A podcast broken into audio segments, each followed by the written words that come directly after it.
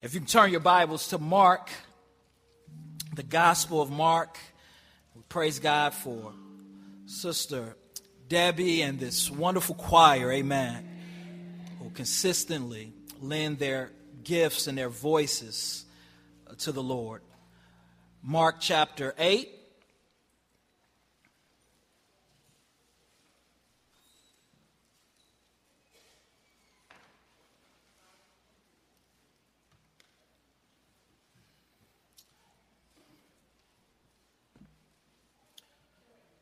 And we're going to look at verse 31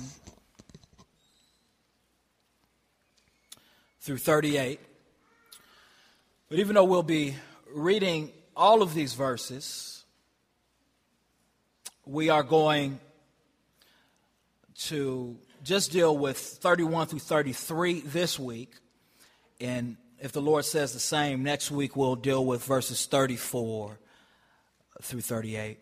If you could stand for the reading of God's Word.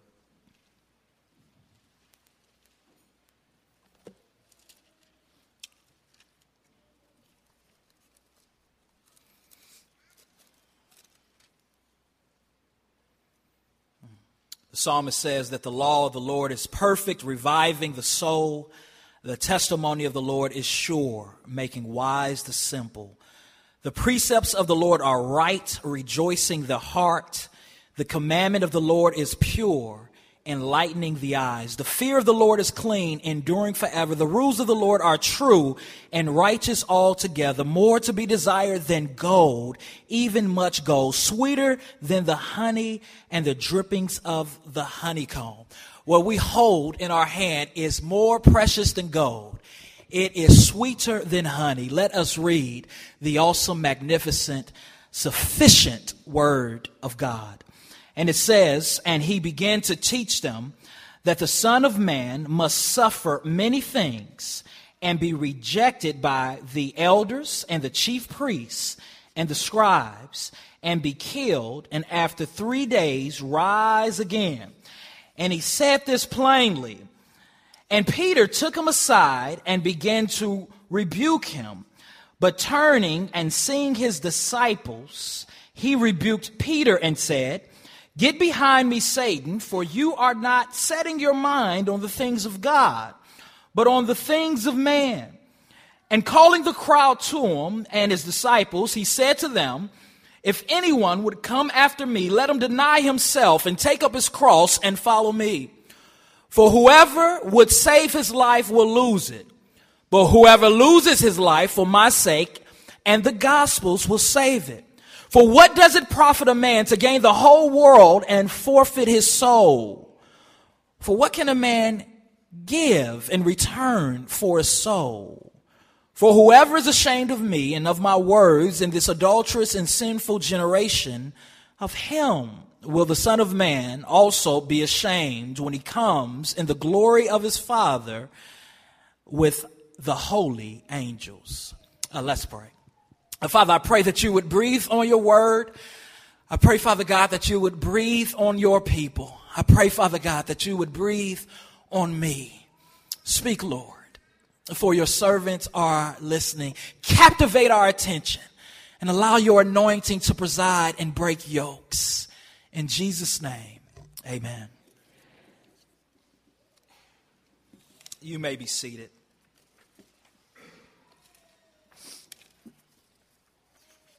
So here's a question for you uh, Which counterfeit dollar is most likely to make it into circulation? Which counterfeit dollar is most likely to make it into circulation? And we know that the answer is the one that looks real. A counterfeit dollar that looks real is one that makes it into circulation and that stays in circulation. Just because something looks real and feels real, it doesn't make it real just because something looks right and feels right doesn't necessarily make it right. Proverbs 14 and 12 says this There is a way that seems right to a man, but its end is the way to death. There is a way that seems right to man, but its end is the way to death. In other words, there is a counterfeit lifestyle that feels right and that can even look right that at the end will come up to be wrong and lead to death. But the question we must ponder today is how do we know if we are on the right path? Can we know if we are going the right way? As we look at today's text, we find that the answer is yes. God has clearly laid out a plan. He has clearly revealed to us that there is an agenda. There is a way that does not lead to death. There is a way that leads to life. And we can know whether or not we are on that way. Whether or not we are following God's agenda or our own agenda. Because there's really only two types of agendas that leads to two, what, two endings. There's two ways. Either the king way or the king's agenda or man's way and man's agenda. And the scary thing about man's way and man's agenda is for some people, we can hide our own agenda and or have our own agenda and think that we're really on the agenda of God. There are people who really think that they are going the way that God intends. People who would say, if you ask them, Are you a Christian? who would argue to the death and say, Yes, I am. But whose way is not the Lord's way, and whose agenda is not the Lord's agenda. So today's text is going to teach us and show us the difference between man's agenda and God's agenda. It is going to show us how to follow the king's agenda. As we look at the passage that we are in uh, today, we will see that in verses 27 through 30, the, the, the verses that's leading up to verse 31, that Jesus is on a journey with his disciples and they are uh, going to the villages of Caesarea Philippi. And on the way, he asked a question, and it's a deep question. He asked the question, Who do men say that I am? And his disciples, who have been with him now for uh, about three years, says, uh, gives them an answer. They say, Well, some say that you are John the Baptist, and others say that you are Elijah, and others say that you are one of the prophets. But then Jesus asked another deep question, a question that every soul in here must answer. The most important question that can ever be asked is Who do you say that Jesus is? And the disciples answered. It says that Peter answered. But Peter is often the spokesperson of the disciples. And he said, You are the Christ you are the Christ. Peter proclaimed that Jesus was the Christ. In the first eight chapters of Mark, Mark has been posing this question. He has been getting us to look at Jesus. And as we're looking at Jesus, we see that the disciples are constantly asking a question. They're asking, Who is this? As Jesus does miraculous things as his actions point to his divinity, as his attitudes are, are like none other, they're asking, who in the world is this? Who is this that can open blind eyes? Who is this that can speak to the sea and the sea has to quiet? Who is this that can touch Peter's mother who is dying from a fever and she recovers instantly? And finally, the Holy Spirit has given them sight it has unveiled their eyes. And finally, the disciples are able to respond by saying, You are the Christ. The Christ. What? Is the Christ.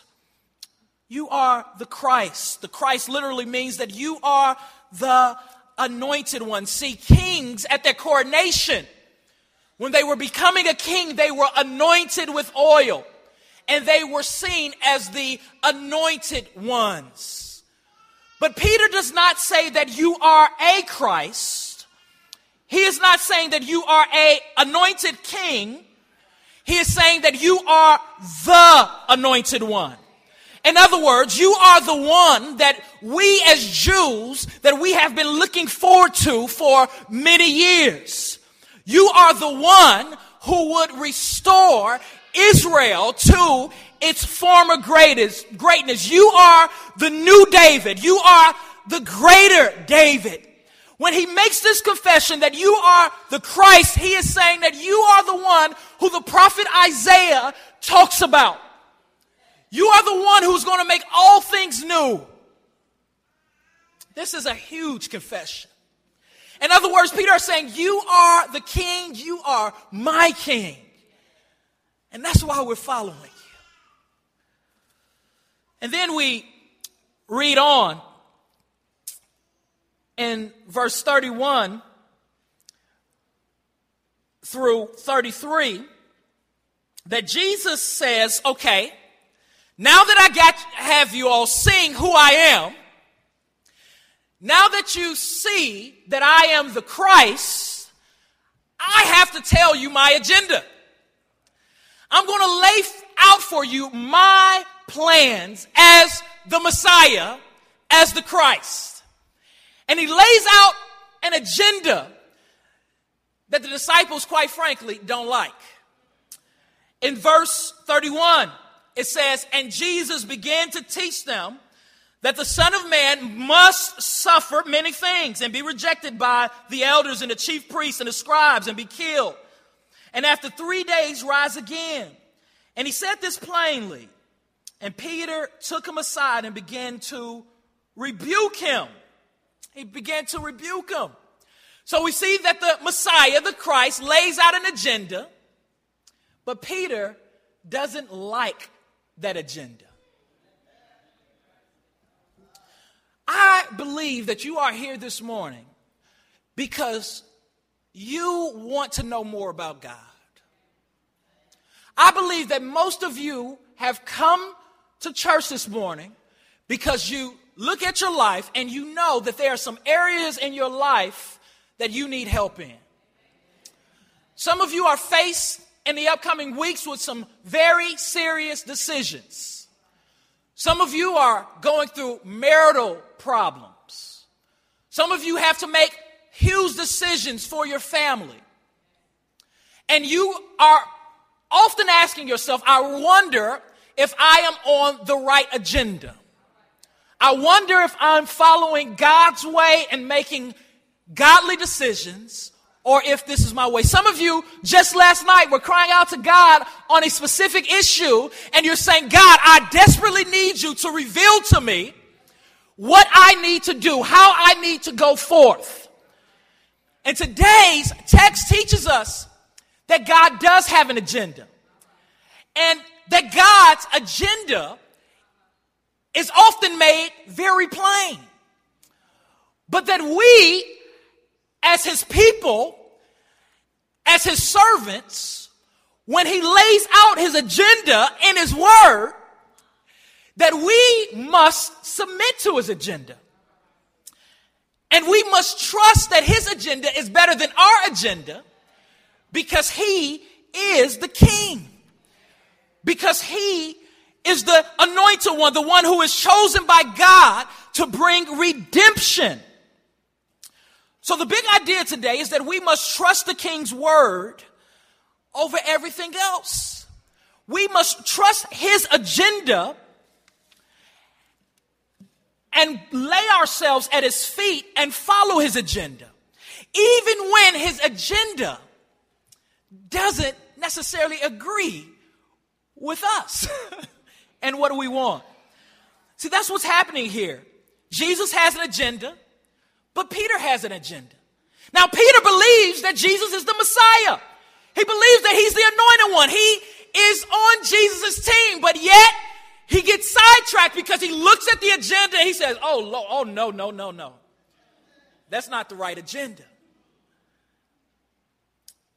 If we're going to follow God's agenda, and if we are those who follow God's agenda, the first thing that we must do is we must trust the king's word. This text is going to reveal many things that we must do. A few things, I should say. But the first thing is that we must trust the king's word. Now, we'll look at the second requirement next week, but we must trust the king's word. And then on your worksheet, you'll see that we must trust the king's word, A, even when you don't understand it. We must trust the king's word. We must trust the king's word even when we don't understand it. If we say that we are believers in God, if we say that we're Christians and that we love the Lord, then we are acknowledging that he is the king. And if we are acknowledging that he is the king, that he is the anointed one, that he's the chosen one, then we must trust his word even when we don't fully understand his word or understand how it's going to work. See, Peter hears that Jesus is the Christ. And in verse 31, it says, it says that Jesus is the Christ. And then in verse 31, it says, And he began to teach them that the Son of Man must suffer many things. The term Son of Man simply means two things. Number one, uh, a, a person who was born from a woman from mankind. But it also, when Jesus uses it, he's pointing back to the book of Daniel. Daniel had a vision of uh, one he called the Son of Man. And it was a man who looked divine. So Jesus is claiming divinity. He's saying the Son of Man must suffer many things and be rejected by the elders, by the chief priests, and so on. Now, for Peter to hear this after just getting this revelation of who Jesus is, this confuses him. And the reason he goes and rebukes Jesus is because this doesn't make sense to him. Because in the Old Testament, the way that the Jews read about the coming Messiah and what they believed about the coming Messiah is they saw the coming Messiah as a conqueror. They did not see him as one who would have to suffer and definitely as one who would die. Turn your Bibles to Isaiah chapter 9. Isaiah chapter 9. This is a prophetic chapter about the coming Messiah. It was written way before Jesus came. This is what they had in mind when they thought about the Christ, the anointed one. Isaiah chapter 9. And this is why Peter just went hood on Jesus like, oh no, no, no, this ain't this ain't gonna work. Because this is the picture that he had in mind. And it says, The people who walked in darkness have seen a great light. Those who dwelt in a land of deep darkness, on them has light shined. You have multiplied the nation, you have increased its joy. They rejoice before you as with joy at the harvest, as they are glad when they divided the spoil. For the yoke of his burden and the staff of his shoulder, the rod of his oppressor, you have broken as on the day of Midian. For every boot of the tramping warrior in battle tumult, and every garment rolled in blood will be burned as fuel for the fire. So this is a prophecy that one day Israel will be released. Israel will be a place of joy, a place where the burden is lifted. Look at verse 6. For to us a child is born, to us a son is given, and the government shall be upon his shoulder. And his name shall be called Wonderful, Counselor, Mighty God everlasting Father, Prince of Peace, of the increase of his government and peace, there is no end on the throne of David and over his kingdom to establish it and to uphold it with justice and with righteousness from this time forth and forevermore. The zeal of the Lord of hosts will do this. This is a prophecy about the coming Christ. When Peter says, You are the Christ, he says it with enthusiasm and happiness. He says it in faith because even though he says that Jesus doesn't look like the Christ, he's poor and he's asking people, can he stay with them? But he looks at his works and he's like, there's something different about you. On faith, I'm saying that you are the new David. You are the one that's going to restore this kingdom to its glory. But Jesus, what in the world are you talking about? What do you mean you're going to suffer? You know, Peter had a little hood to him too. We see when, when, when Jesus is getting ready to get taken captive, Peter pulled out his sword and cut off a centurion's ear. He wasn't no punk. He wasn't a chump. He, he had a little edge to him. So he pulls Jesus aside. He's like, listen, I hear what you're saying. I hear you talking about your agenda, but that's not my agenda. See, I've got plans. You're supposed to be the Messiah. I'm your homeboy. We're supposed to rule together, man. What you talking about?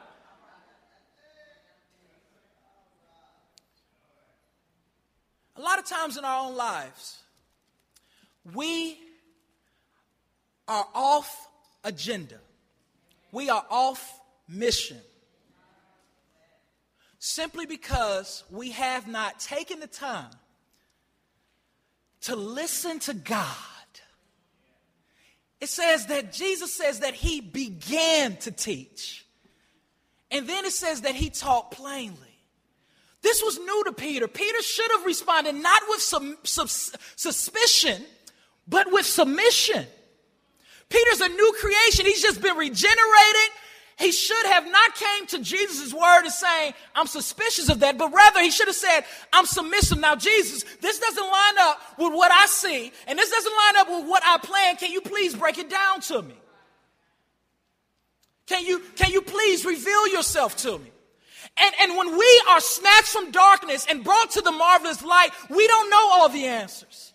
And some of the things that God tells us seem strange. And, and, the way that he's calling us to live, it, it doesn't line up with the way that we've lived, and it doesn't line up with what we planned out for our lives. But instead of rebuking God and saying, I'm just going to live life my way and learn along the way, we have to know that God has spoken and he has an agenda for your life. He has a plan for your life as a believer.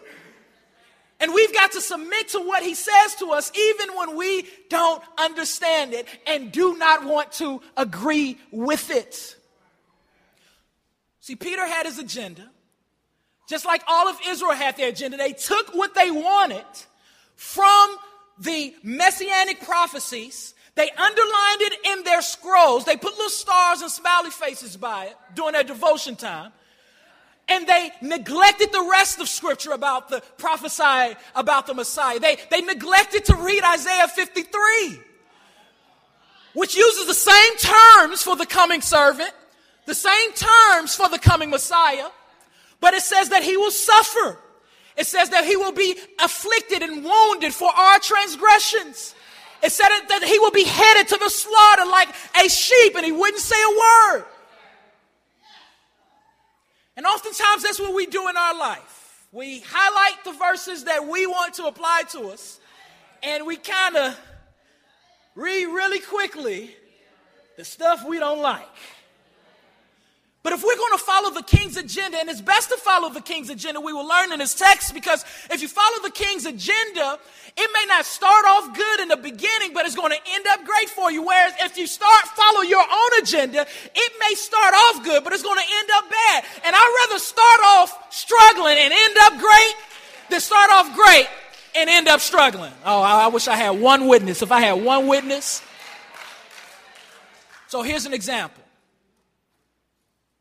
Some of us in here, all of us in here have an area, but here's an example of one area. There's some singles here who desire to be married. And you want to know God's agenda and how you should seek the Lord for marriage. You do. You, you want to find someone who you can love and live with. But you must remember that God has already given you what you need to follow or to date the right way and to live the right way as a single. Peter says that God has already given us everything we need through his power and the knowledge of Jesus Christ for a life of godliness. So, whatever the issue is in my life, if I'm a single, I want to start with God's word and say, God, I want to do things your way. So, if I'm a single today and I desire to be married, I, I would say, where does God's word, what does God's word say about singleness? What does God's word say about this time in my life? And if I ask that question, I'll find myself in 1 Corinthians chapter 6 in 1 Corinthians chapter 7. And in 1 Corinthians chapter 6, God gives me a principle while I'm seeking his face and his agenda that tells me that I ought to not date or be yoked with a person who does not believe in what I believe. That I should not yoke myself with a unbeliever. Now, if I'm a, a newer believer or a younger Christian, I may not understand that right away. In fact, there was a time in my life where I really did not understand that. An unwise way to approach my singleness is to say, like Peter, well, I don't understand that. That does not compute, so I need to do it my way. Because I don't understand that, and because there's a lackage of men or a lackage of godly women, I'm just going to date someone who's not a believer and pray that they become a believer. That's not what God's word say. If you're going to trust the king and be on his agenda, you have to submit to his word even when even when you don't understand it. So after going to God's word for the answer, you need to pray. Jeremiah 33 and 3, go home and read it. It's a promise that when you pray to the Lord that he will reveal hidden and secret things. And not only do you need to go and pray, but you need to go seek wise counsel. Go to another believer and say, this is what my Christ has said. I don't understand it and I don't agree with it. Little Nuke Nuke is good looking. Little Nuke Nuke has a job. Little Nuke Nuke takes me out to the movies. Little Nuke Nuke even promised to pay half of my car note. Why can't I marry Little Nuke Nuke? And if you go to someone who knows God's word and who sees the picture, you can say, number one, because God says that you ought not to. But here's why you ought not to. If you're a believer and you're going to grow in Christ and to love Christ, that means that Christ is going to become your first love.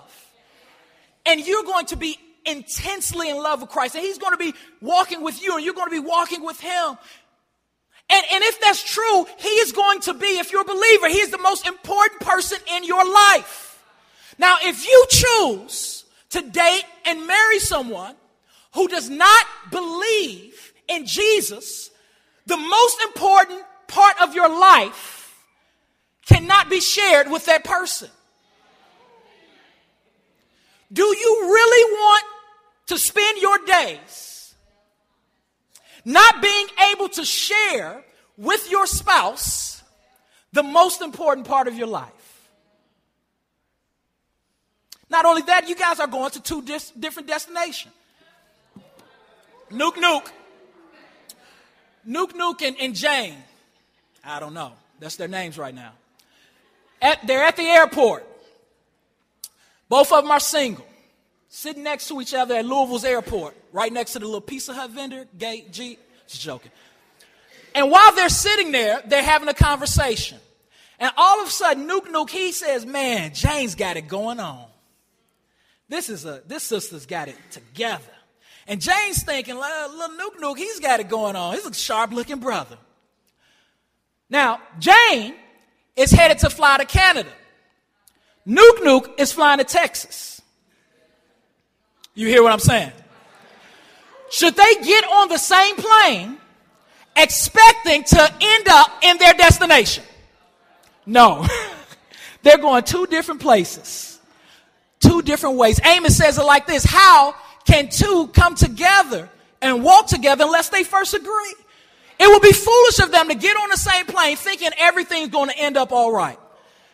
And it's the same way with a believer and an unbeliever coming together in a relationship. One is headed north to know God more, and the other is walking according to their own agenda.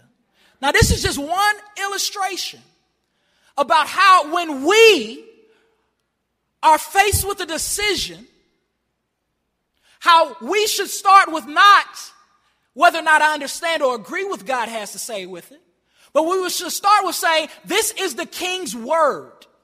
I'm going to trust his word and submit to his word, even when I'm suspicious of it, because he's the Messiah.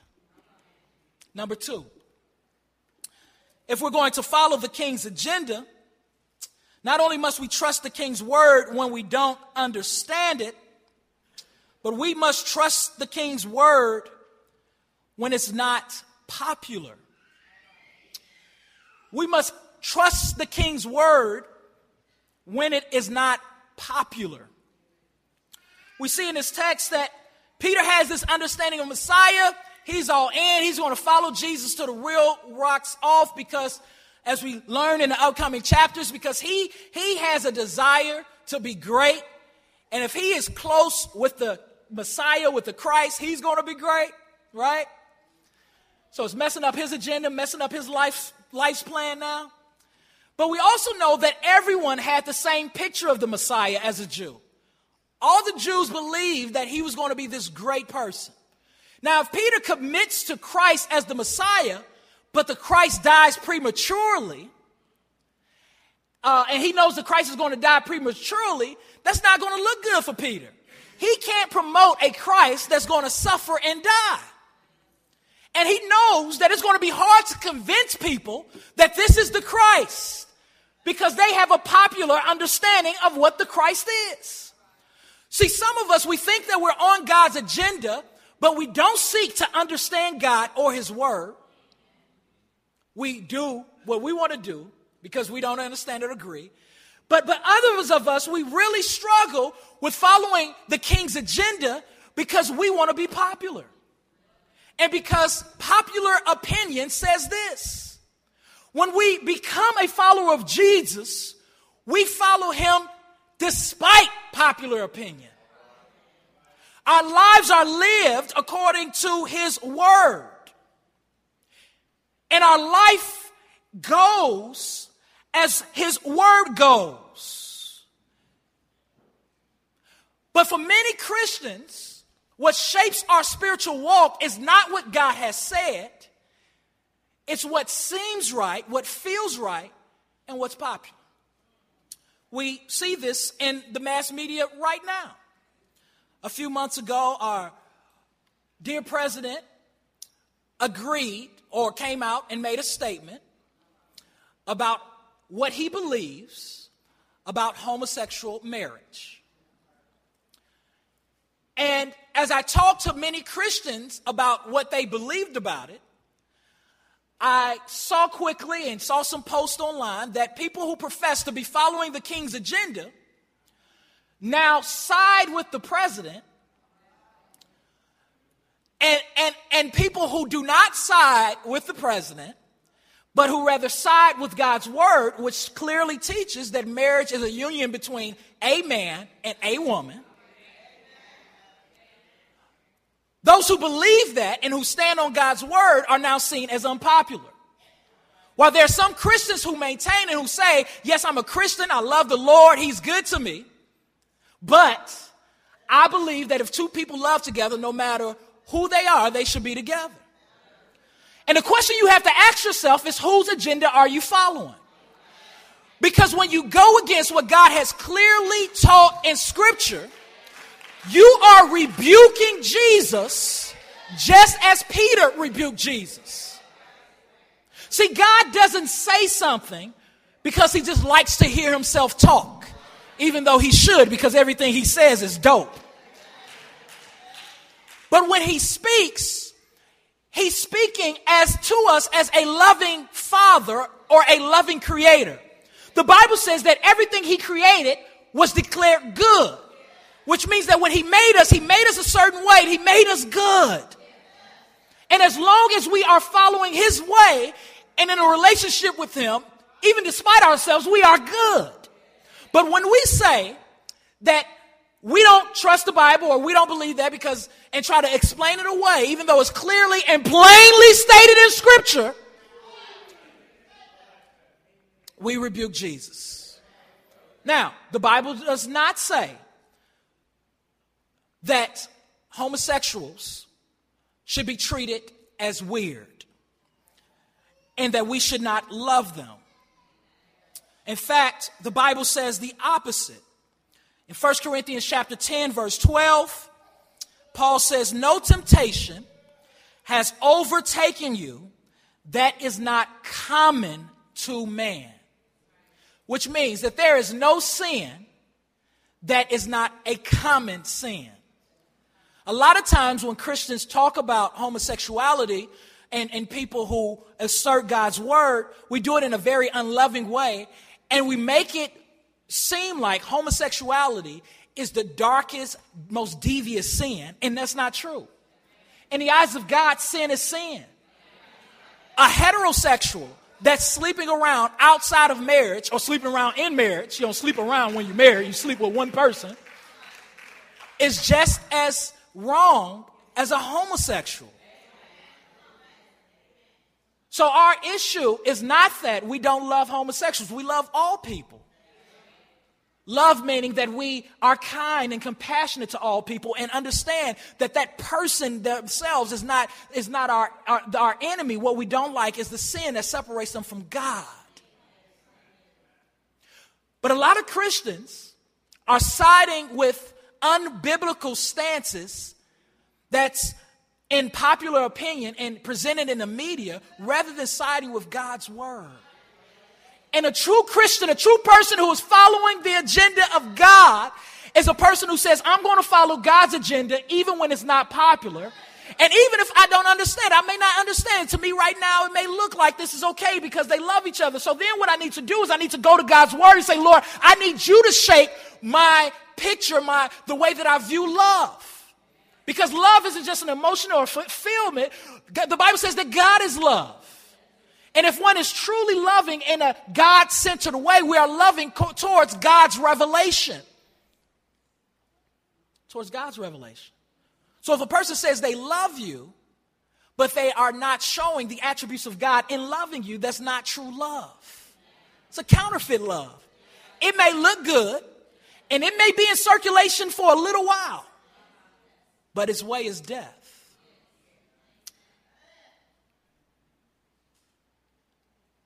Do you seek to do what's popular? Or do you seek to do what Christ has commanded and shown?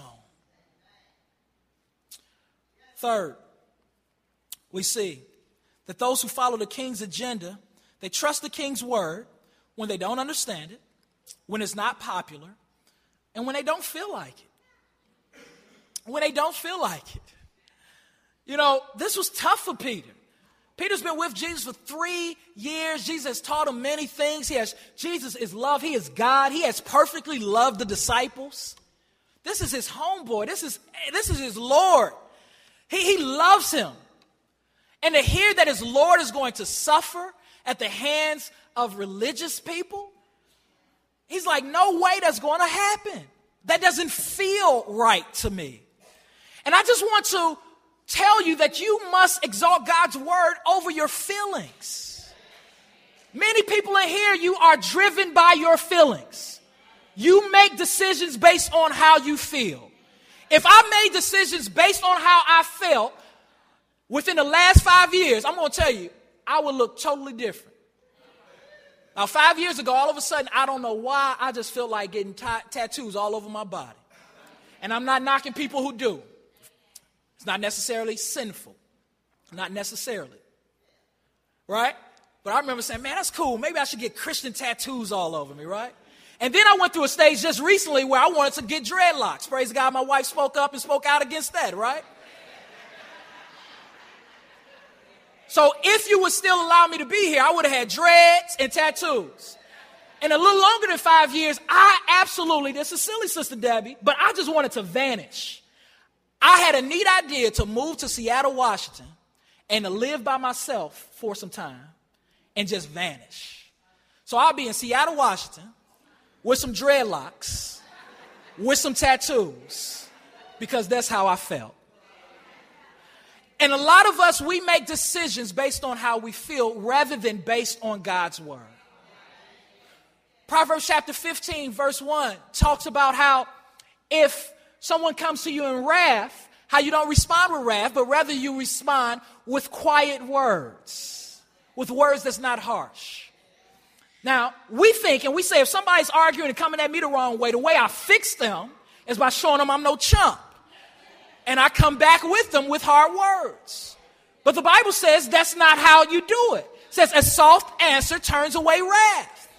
We may not understand it, and it may not be popular, but we've got to trust that the king and his agenda is right. Even when we don't feel like it.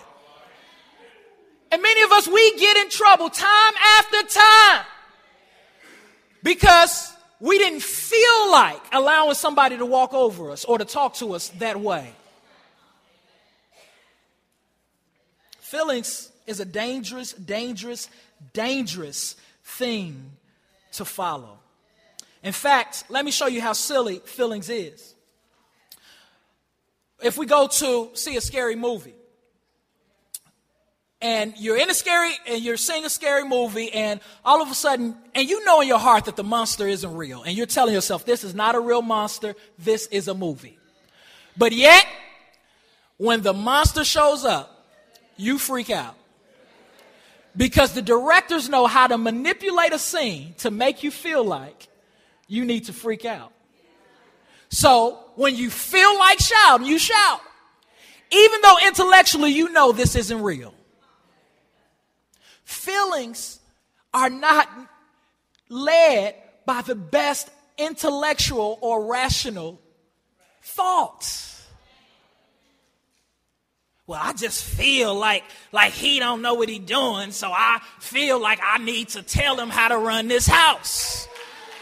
See? That's where you messed up. You're going off of how you feel. The Bible says the way that a wife should respond when a husband is unresponsive to the things of God. And we may not understand how it works, and it may not be popular, First Peter, amen, chapter 3, to have a gentle and quiet spirit and win him over with our life and the way we love. But we've got to trust the king's agenda.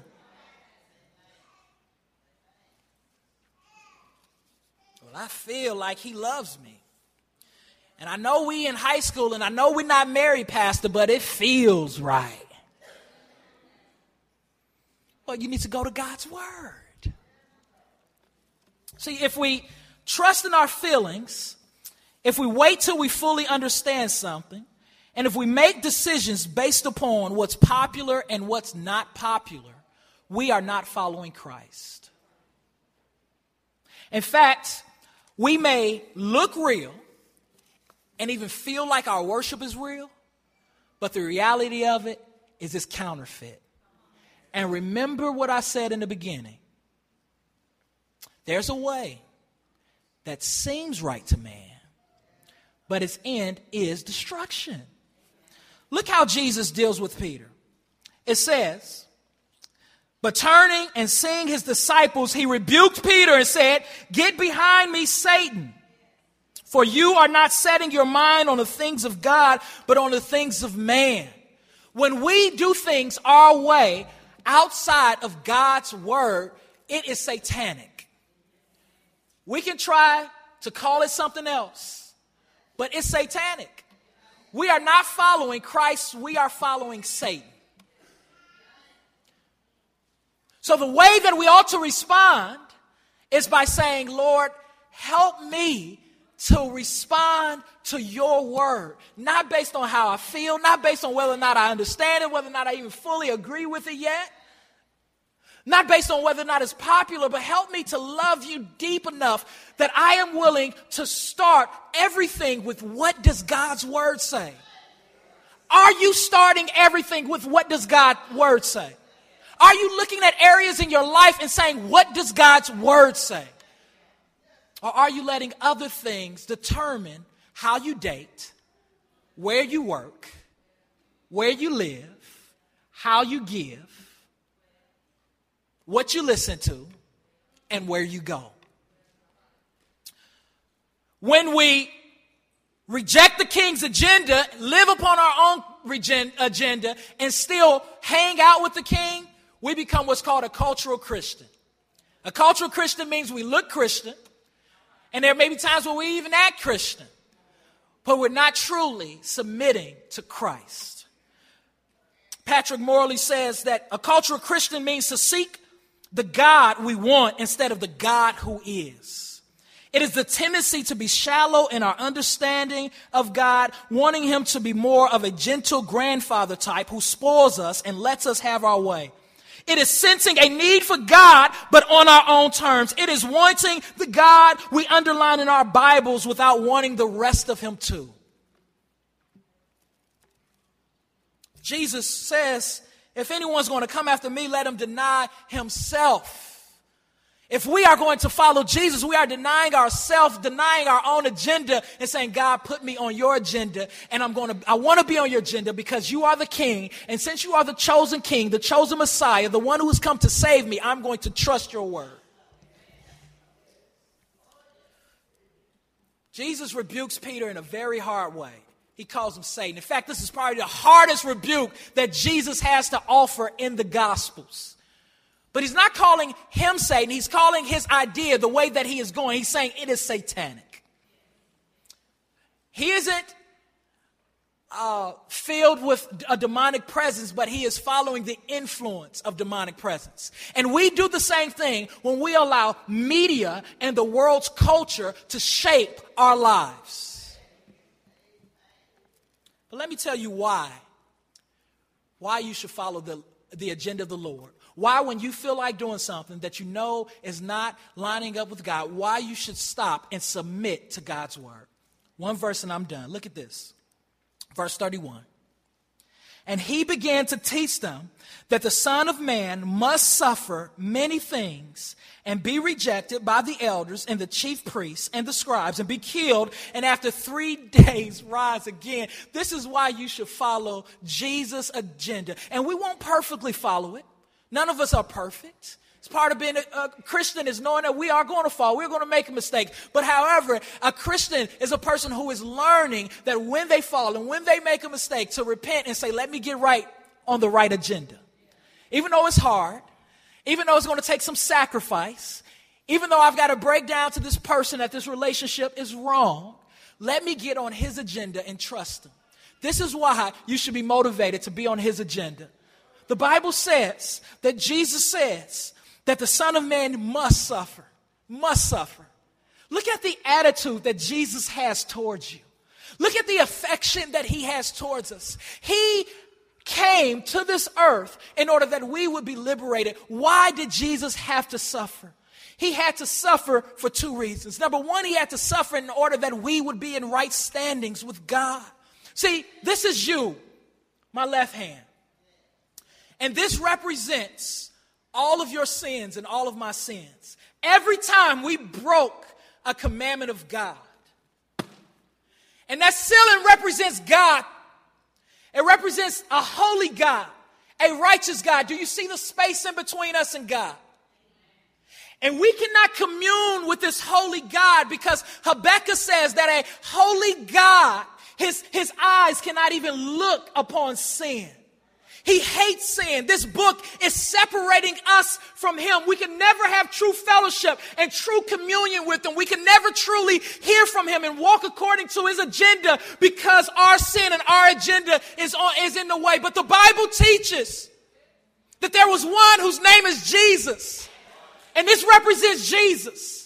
And Jesus came to the earth and he was fully God, yet fully man. And the Bible says that Jesus is without sin. He has never sinned. He doesn't have a black book. And he was in perfect communion with God the Father. But the Bible says that this perfect God who became man, that he lived a perfect life. And the Bible says that he died upon a cross. And on the cross, he took all of your sin and all of my sin on his shoulders so that we would be seen as righteous before God. He took your record and my record. It was imputed upon him and his righteousness was imputed upon us. Now every day we stand before God in perfect communion as if we had never sinned. And he did it because he loved you. He did it because he set his affection on you. He did it because he has a plan for you. He did it because he wants you to have abundant life. He has set an agenda not because he's mean and he's cold, but he has set an agenda that he wants you to follow because he knows that if you seek his face and abide in him, that his agenda will work out way better than your agenda. He has a plan for you. But your life is spiraling out of bounds. Your relationships are being torn apart. Your life feels like it doesn't have significance because you only want to take part of his agenda and not at all. But he still loves you. And he's telling you today, I still love you. The Bible says that while he was on the cross, that the wrath of God was poured out on him. God's wrath towards our sin was completely satisfied. He is our propitiation. Which means that even as a believer, when I am off agenda, that he is not punishing me or angry at me because he already poured his anger out on his son. He may be grieved and we may not have as clear as communication as we ought to, but he still loves you in spite of yourself. And he is drawing you to himself this morning. He's saying, You've been gone for a long time because you've been chasing things and people that you know that is not according to my will. And he's saying, Come back to me. Trust me as Christ and trust my words. Trust my words. He loves you more than Nuke Nuke, Baby Chuck Chuck and all now.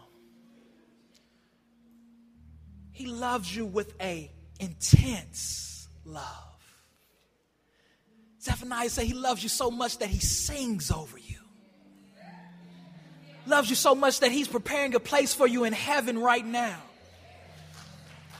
You say, God, I've got to make this happen. I've got to, I'm getting older. I've got to make something happen with him or with her. I got to do this. I got to, God to say, uh-uh, you trusting in your own agenda, boo. If you get up and line up with my agenda, I'll satisfy you. You'll realize, you know what? I really don't even have to have him or her or this or that. I've got everything I need. But if, if they come along, I'll take it. But Christ is enough for me. There's some teenagers in here. You are driving yourself crazy trying to be popular. You're trying to impress people who are going to turn on you one way or another. People are so finicky. Don't, don't find your identity in what he thinks or what she thinks. Find your identity in what God thinks. Ask LeBron James. One second he's loved in Cleveland, the next second he's hated, and the next second he's loved again. Next year, people will probably hate him again. As a Christian, you have a chance to have a secure identity in Jesus. Let's pray. Father, I thank you for your word. I thank you for your people. I pray that you would help us to know that if we are going to follow the king's agenda, we must first, at all costs, at all times, trust his word, seek his face, seek his word. In Jesus' name, amen.